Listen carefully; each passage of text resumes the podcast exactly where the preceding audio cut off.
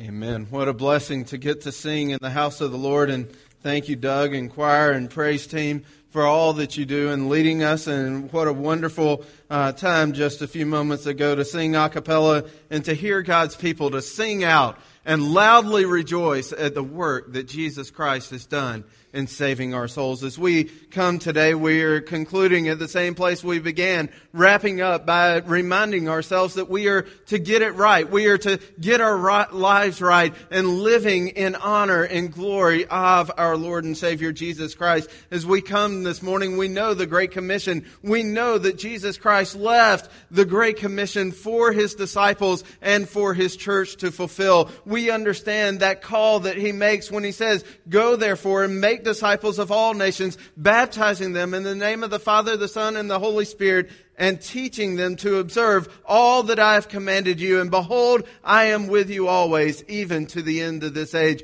We understand that it is our call. It is our commission. It is our job and responsibility to go into the world and to minister to all those we find, evangelizing them with the gospel of Jesus Christ. And for those who repent of sins and place their faith in Jesus Christ, we then are charged with the responsibility of teaching, of discipling, of making disciples disciples of those who have received Christ.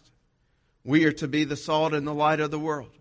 We are to have a, a, redeeming effect and impact upon our community and upon our culture. Indeed, as we talk about those terms, salt and light, I, I can't help but think back to when I was a boy working with my father at the sawmill. And it, it may interest some of you. I was a pilot growing up.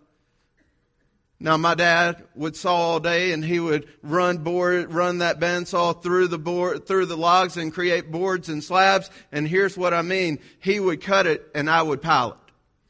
I'd stand off at the end of the mill and just stack them up. But I remember one day going down to a rural area in South Georgia and there at the Hart's farm, we met a man named Mr. Clifton and Mr. Clifton was one of the hands on the farm and he would work out there with us. He would help us in stacking and piling the boards. But I remember every single day when we went out to work that Miss Hart would begin slaving and working over the stove to cook a meal that, I mean, I'm just telling you, it was slap your mama good every day.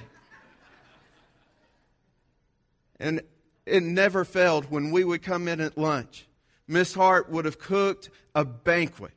She would have loaded down that lazy Susan that spun around on the middle of the table, and she would have at least two meats and three vegetables, and without fail, there would be a dessert waiting for us inside that kitchen. Any of y'all ever eaten like that? You, you know what I'm talking about? One thing didn't pass me by though.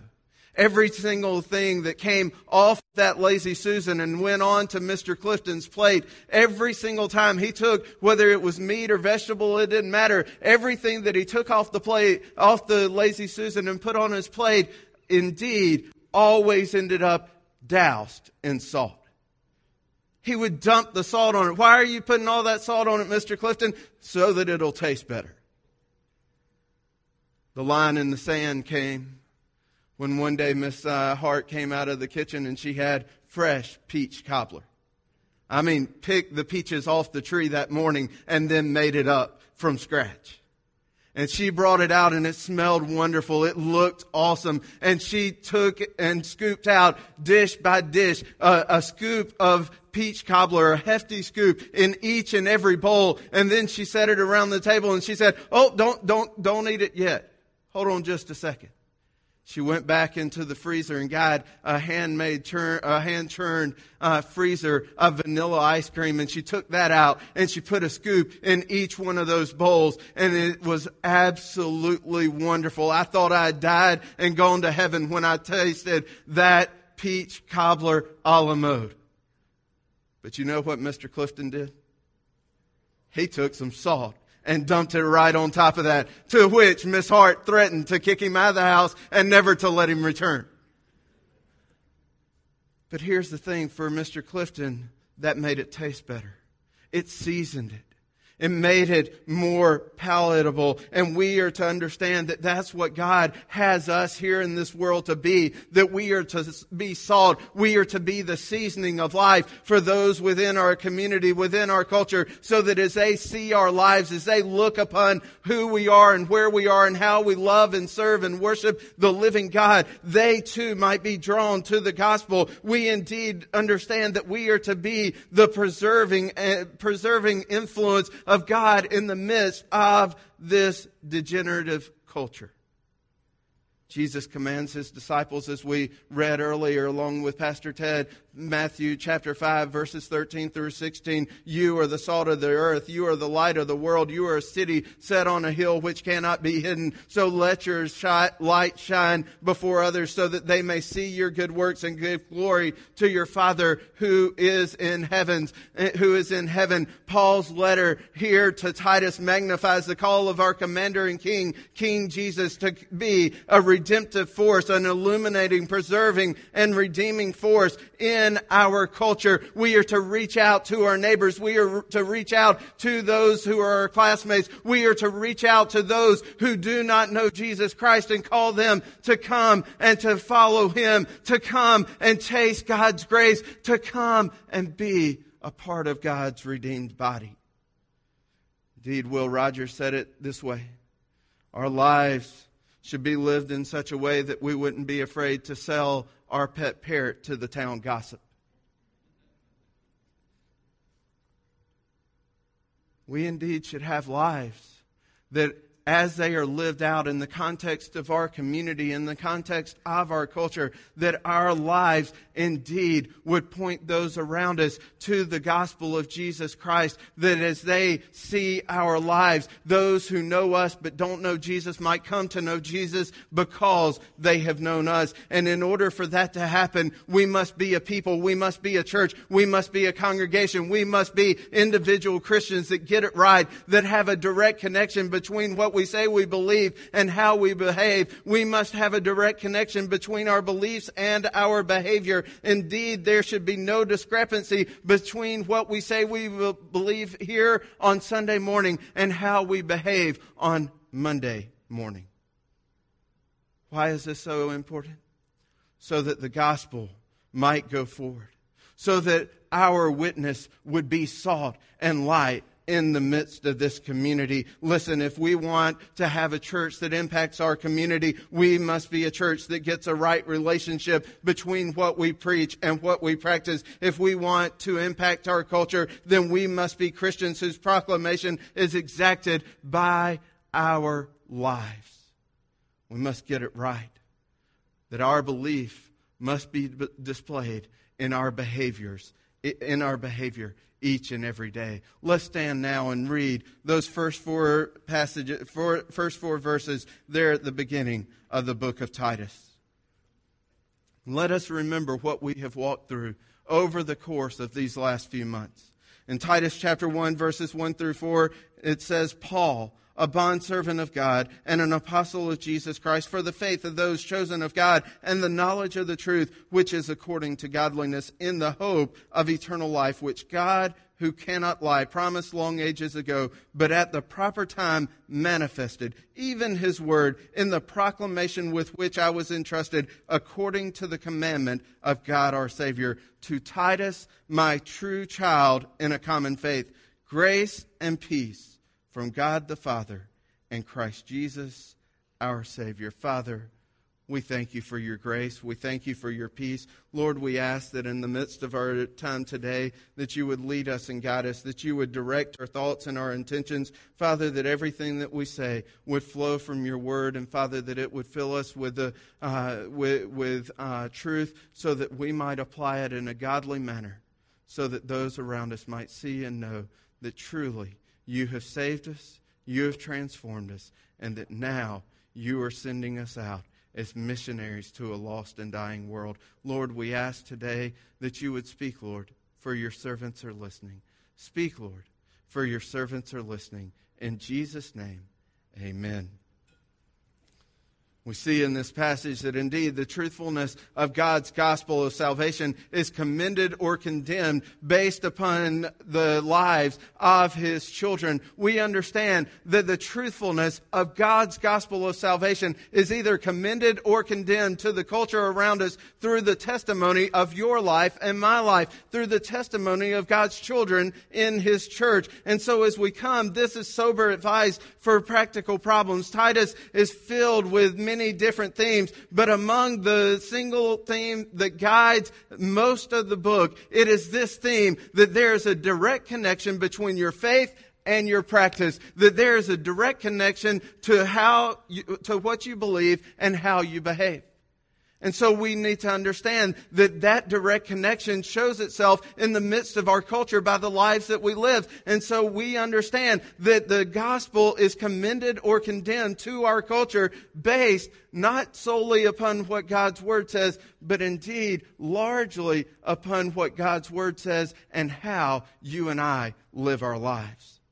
As we come this morning, we understand that we are called to be different and we are called to, to be set apart. And so as we come to begin this morning, we first want to look there at verse 1 and see that for that Paul is writing for the faith and godliness of God's chosen children. For the faith and godliness of God's chosen children. He says, listen, I am a slave. I am a bondservant of God. And also I am an apostle. I am sent out to spread the message of Jesus Christ for the knowledge, for the faith of those chosen of God and the knowledge of the truth, which is according to godliness.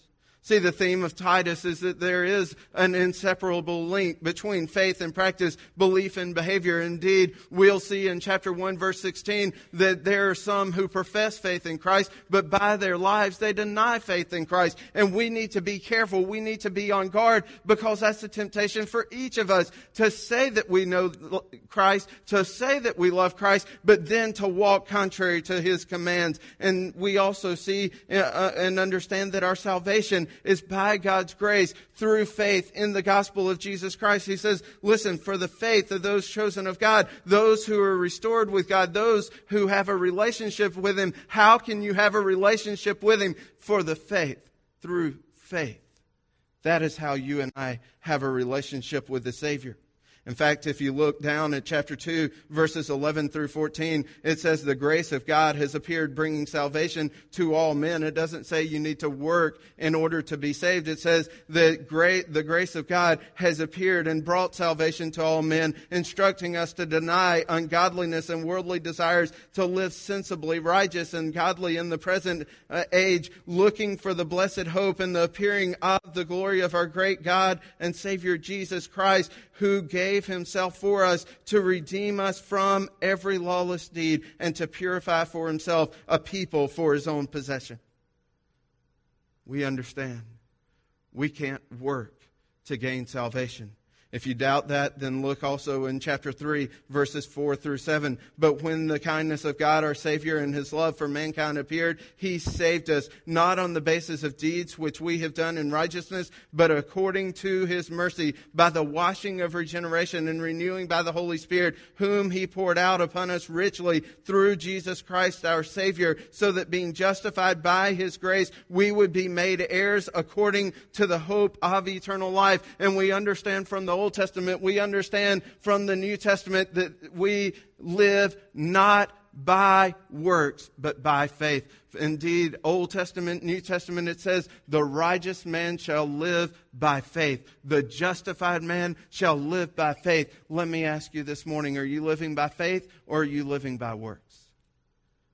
Says our salvation is by grace through faith in the gospel of Jesus Christ. But understand that salvation is also to bring sanctification. It is to increasingly work itself out in us being conformed to the image of Christ. And so our good works show forth the truthfulness of the gospel that it is, we have been changed and transformed by God's grace. And so the gospel and the revealed truth of God's word is the basis for a critique of all false teaching within this world and all instruction in Christian Living. There are some that will try and tell you that you need to have good works and Jesus in order to get to heaven, but that is heresy because now you are working for your salvation. There are some that say, well, as long as you've walked an aisle, prayed a prayer, and gotten wet in the baptistry, you're good. Never need to question again. But the Word of God says, listen, you ought to test your faith. We need to be testing our faith.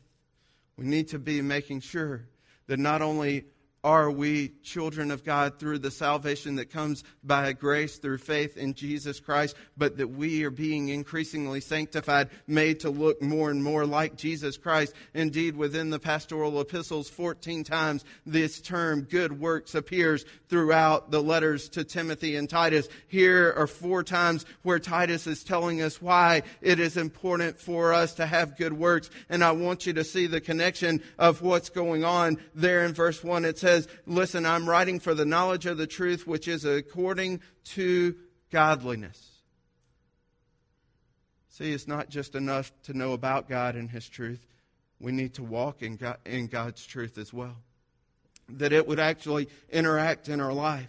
And godliness is this God's truth applied and expressed in our good works. And so it says, at least four times, uh, four qualifications and demonstrations of what our good works testify to in, with the world in the midst of this letter to Titus. First of all, in Titus chapter 2, verse 10, it says that good works make the gospel beautiful. They adorn the gospel. And it says it this way, so that in every way they will make the teaching about God our Savior attractive, beautiful, adorn that work. Indeed, he says, hey, listen, if you're a slave, you need to live as a slave slave in such a way that your obedience, your submission testifies to the transformation of your life and that your good works would actually adorn and make the gospel beautiful to those who know you. In chapter 2, verse 14, it says the purpose of Christ's death was actually to make people enthusiastic to do good works. He, it says this in verse 14 of chapter 2,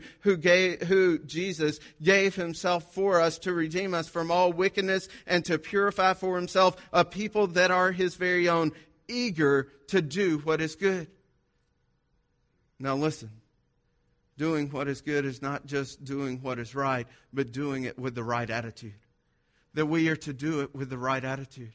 We are to actively engage and pursue it, de- desire to do what Christ wants us to do it, do and do it enthusiastically. We also see in Titus chapter 3 verse 1 that believers are expected to do good works and remind the people to be ready to do whatever is good. In Titus chapter 3 verse 14 it says our own needs are met when we do good works. Our people must learn to devote themselves to doing what is good in order that they may provide for daily necessities and not live unproductive lives we walk through, we understand that good works make the gospel beautiful to the community and culture that are watching our lives. We understand that Christ's death was actually a part of uh, his atoning work was given so that you and I might walk in the good works that he has for us and do it enthusiastically. We understand that believers, that Christians are expected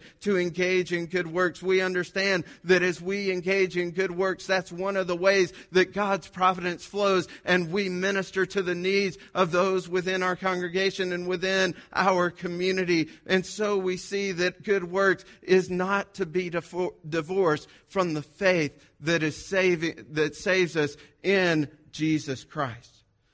True salvation is indeed received by faith in the person and work of Jesus Christ, but it always transforms the Christian's life so that they walk differently. Understand what it says in Ephesians chapter 2, verses, verses 8 through 10, when it, when it says, For by grace you are saved through faith. It is not of works, it is a gift of God, lest anyone should boast. In verse 10, it comes back and says, For we are God's workmanship, created in Christ Jesus for good works why were we created in Christ Jesus?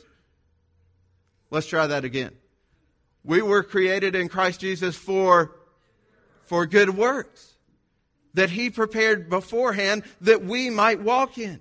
And so it says that we are prepared, we are actually created in Christ for the purpose of good works. Hebrews chapter 10, 23 through 25. He's, he's talking about not forsaking the assembling of yourselves together. He says, but spur one another on to love and good deeds. We understand that not only do we come here to find faith in Christ, we come here to be spurred on, to be moved on to good deeds, to work our sal- salvation out with fear and trembling in the midst of our community. Listen, if we want our homes to be impacted by the gospel, if we want schools to be impacted by the gospel, if we want our workplaces to be impacted by the gospel, if we want our country, our community, our culture, and our world to be impacted by the gospel, then we must live out the gospel in the midst of everyday life. When the Bible says, when Christ calls us to love one another, even as I have loved you, that is our responsibility. We are to live in obedience. When uh, the Romans says to see as far as it is concerning to us, to live at peace, to be at peace with all people, that is what we are to obey. When it says for us to live under the authorities that God has given within the context of our culture, our country, and our world, we are to obey. In the same, when we are told that we are to forgive in the same way that we have been forgiven, that is what we are to obey. When we are told, husbands, to love your wives even as Christ loved the church, that is a command that we are to obey. Wives, when you are told to respect and submit to your husband even as Christ did to the Father, that is a command to obey. Children, when you are told to obey and honor your parents, for this is right in the Lord, that is a command that you and I are to obey. Those are not suggestions. Those are God's commands, and those are good works that we are to walk in. If we truly have experienced God's goodness and grace and salvation, then we must receive these exhortations to walk in godliness, to walk in holiness. God has given us to these things to be preserving and redeeming forces within our community, and our beliefs are to be grounded in faith in the gospel of Jesus Christ and, wor- and that works itself out in our actions. Our behavior must never be divorced from our beliefs and our beliefs must never be divorced from our behavior. But secondly, we also understand from the uh, book of Titus that the culture wants a Christian to conform. We live in the midst of a fallen world. We have problems, don't we? We have issues. There are always things that are going on around us where we are trying to be pressed into the mold of this world. But Paul references here a familiar saying in chapter 1, verse 12 of a Cretan poet, and there he says that Cretans are always liars, evil beasts, and lazy gluttons. That's the culture in which this church exists. And indeed, many times I feel like that's the culture in which we exist. Do you ever feel like that? That as you look around, you're amazed by the debauchery, by, by just all of the decadence that our culture lives in, the defiance, open defiance of the living God? See, the culture is constantly trying to seek to desensitize us to the callings of God and the sin of this world. And so there are many, as it says in verse 16, who profess to know God, but by their deeds they deny Him. They are detestable and disobedient and worthless for any good deed. Chapter 3, verse 3 we see Paul call the church to be different. It says, For we also also once were. We have been changed. We have been transformed. But here's what we once were. We were foolish ourselves. We were disobedient. We were deceived. We were enslaved to various lusts and pleasures, spending our life in malice and envy, hateful, hating one another. Let me ask you have you truly been dis- delivered from that? What is it that distinguishes you from the watching world? Or do you give yourself to lying, to being an evil beast? No one would admit to that, right? None of us would say we're going down that path. Path. Do we give ourselves to being lazy gluttons? Do we give ourselves to being disobedient to God, deceived of ourselves? And do we give ourselves to being enslaved by various lusts and pleasures of this world? Do we give ourselves to anger and to hatred, hating one another? Well, listen. The gospel says you can be set free from that. He can change you, but the culture wants you to match them. And here's why the culture wants you to live like them. They want you to live like them so that they don't feel guilty in the sin that they are committing before the living God. See, they want us to conform to their standards. They want us to live like they do. They want us to embrace and openly accept homosexuality. Indeed, I remember as a boy growing up uh, watching Seinfeld, and they would talk, talk about homosexuality, and anytime they would talk about someone who was homosexual, they would immediately qualify it by not that there's anything wrong with that. And the Christian culture has gone along with that. We have chosen to ignore and to push aside the, our viewpoints, not our viewpoints, but God's viewpoints that He reveals within the world, Word. Understand this. Listen, homosexuals are no less God's creation than any other sinner who has ever been born. And the gospel is just as much for the person who has a homosexual tendency as it is for the person who expresses heterosexual tendencies outside of the bounds and confines of holy marriage. But we must be clear. The, the qualification is not the type of sin that a person commits. It's that we are sinners who need a Savior. And as we come, we must understand that we cannot ignore God's Word. But it is indeed an atrocity to see and hear the liberal, quote unquote, Christian churches that dismiss and throw away clear biblical stands on homosexuality so that they might be viewed as tolerant, as politically correct, as open and affirming and accepting of even those things which God says He abhors. We must be clear. God's Word must shape us and form us, not the culture's standard. On the issue of abortion, we hear constantly it's a mother's choice. She can do whatever she wants to with her body. Yes, but Psalm 139 says that that is not just a mass of tissue. That is intri- uh, a human being who is intricately made by the hand of the living God. And that that fetus there in the midst of the womb is not really a fetus. It's a baby. It's a human being. It has life and it is created by the living God. And if we would seek to play God and remove that life form from the mother, the mother's womb, then we must answer to him for that stance.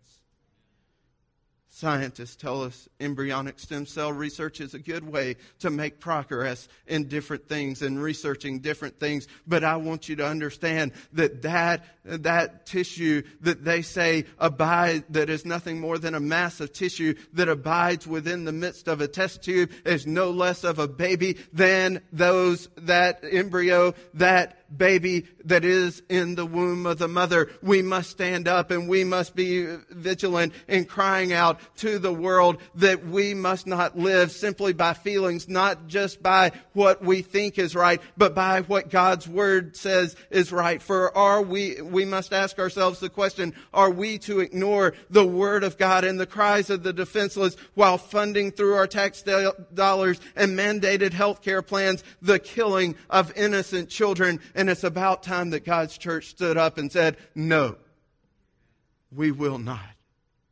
We will take a stand. You want to see hedonism? Turn on the TV in prime time. Just watch the drunkenness, the debauchery, the, the drug use that defines our culture. Listen, for the church to embrace these things leaves us with a church that has compromised its integrity, a church that has obfuscated God's commands, the, a church that has obliterated its impact on the watching world. We may say with our mouth that we love Jesus, that we serve the God of Scripture, and that we worship Him in spirit and in truth. But understand this Paul knew the saving truth of the gospel message will fall on deaf ears within within our culture if those who are proclaiming to know Jesus Christ and to have saving faith indeed live no differently than the watching world. H.A. Ironside said it this way God forbid that we would ever traffic in unlived truth.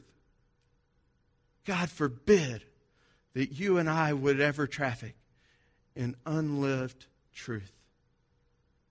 The gospel must change us, it must transform us. If we are called Christians, we should indeed respect and love the name of Jesus Christ and the blood that has flown from Calvary to forgive us of our sin and to set our feet on, grounds of righteousness before the living God. We must respect it so that every everyone who sees us would know that we are not being conformed to the world, but we are being transformed by the renewing of our mind as we walk daily with Jesus Christ. The culture is going to try to challenge you, to press you, to conform you to their image so that we might compromise the things of God and conform to this world. But we must never, never, never give in, Christian. We must stand firm on God, eh, on God's word and his gospel. Final thing that we want to see this morning is that the Christian, just like the, the culture is trying to calls us to conform, the Christian is actually calling back to the culture to be changed.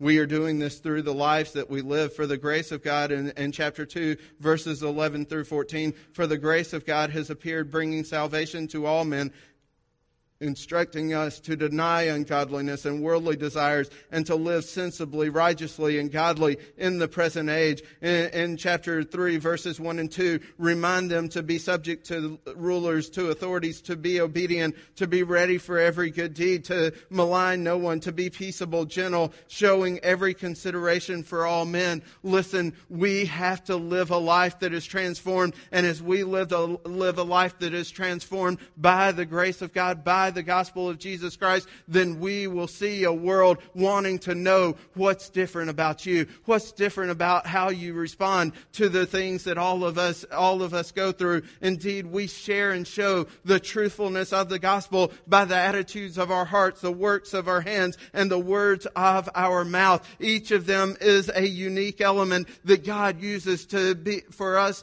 to be salt and light, redemptive forces upon this world. God God redeemed us so that He could display indeed His goodness, His grace, and His glory through you and I. And as we live in the midst of this world, we are to live in such a way that the world knows there's a difference, that they understand that when we give our hearts and lives to Christ, I have died to myself and I live to Him. When we come each and every day and we see the Word of God and it calls out sin in front of us, then we submit ourselves, surrender fully to Him him and follow what His Word says. God indeed is a God of grace and mercy who can take a life that is the vilest of the vile and He can change it and transform it. For God can change the life and redeem even the hardest heart. He is the one who can touch even the wickedest witch. He is the one who can make the vilest vagrant clean. And we praise Him for that. Story is told, and I've told it before, of a communist agitator who was trying to stir up and, and, create a following for communism in Europe back, back in the day. And as he stood there, he was telling the community of all the great, great blessings that would come through communism. And he looked around and he pointed down the street that there was a drunk that was stu- stumbling all around that was constant, that was always known to be disheveled, and he never had anything worth having. And he pointed to the man that was stumbling and stuttering around the street and was always disheveled. And he looked and he said, Listen, I'm telling you what, communism can put a new coat on that man. And then there was a Christian standing off to the side and he said, Ah, but yes, communism may put a new coat on that man, but I'm telling you, Christianity can put a new man in that coat. Listen, no matter who you are, what you've been through, or how you have lived, I want to tell you this morning the grace of God comes to each of us. And the gospel offers redemption, it offers pardon, it offers a change and a transformation so that we go from what we once were to living for, by God's grace and for His glory. As the choir sung about this morning, indeed, our desire is the fruitfulness of good works would fill our lives in such a way that the grace and peace of God would be made known in the midst of our family, in the midst of our church, in the midst of our community, in the midst of our culture, in the midst of our world, that God's light and God's salt would be sprinkled all around so that His grace would be seen as, as tasty as, as that which is favorable to the senses. God indeed is able to save you this morning. He is able to strengthen you. He's able to sustain you. God is there in the midst of your struggle with sin, in your in the midst of your struggling in defiance of His commands. God is there in the midst of that, calling out, reaching out, crying out, "O sinner, come and taste of my grace. Come and see my light." God is indeed in the midst of that drink, the the problems of life, whether it be drinking or drugs or debauchery, whether it be pornography or adultery, whether it be anger or anger or hatred or constantly feuding and fussing and fighting, whether you are seeking to find value for yourself in material things or other people's impressions of you. It matters not where or what you are struggling with. It matters what you do with the grace of God that is extended to you and I this morning.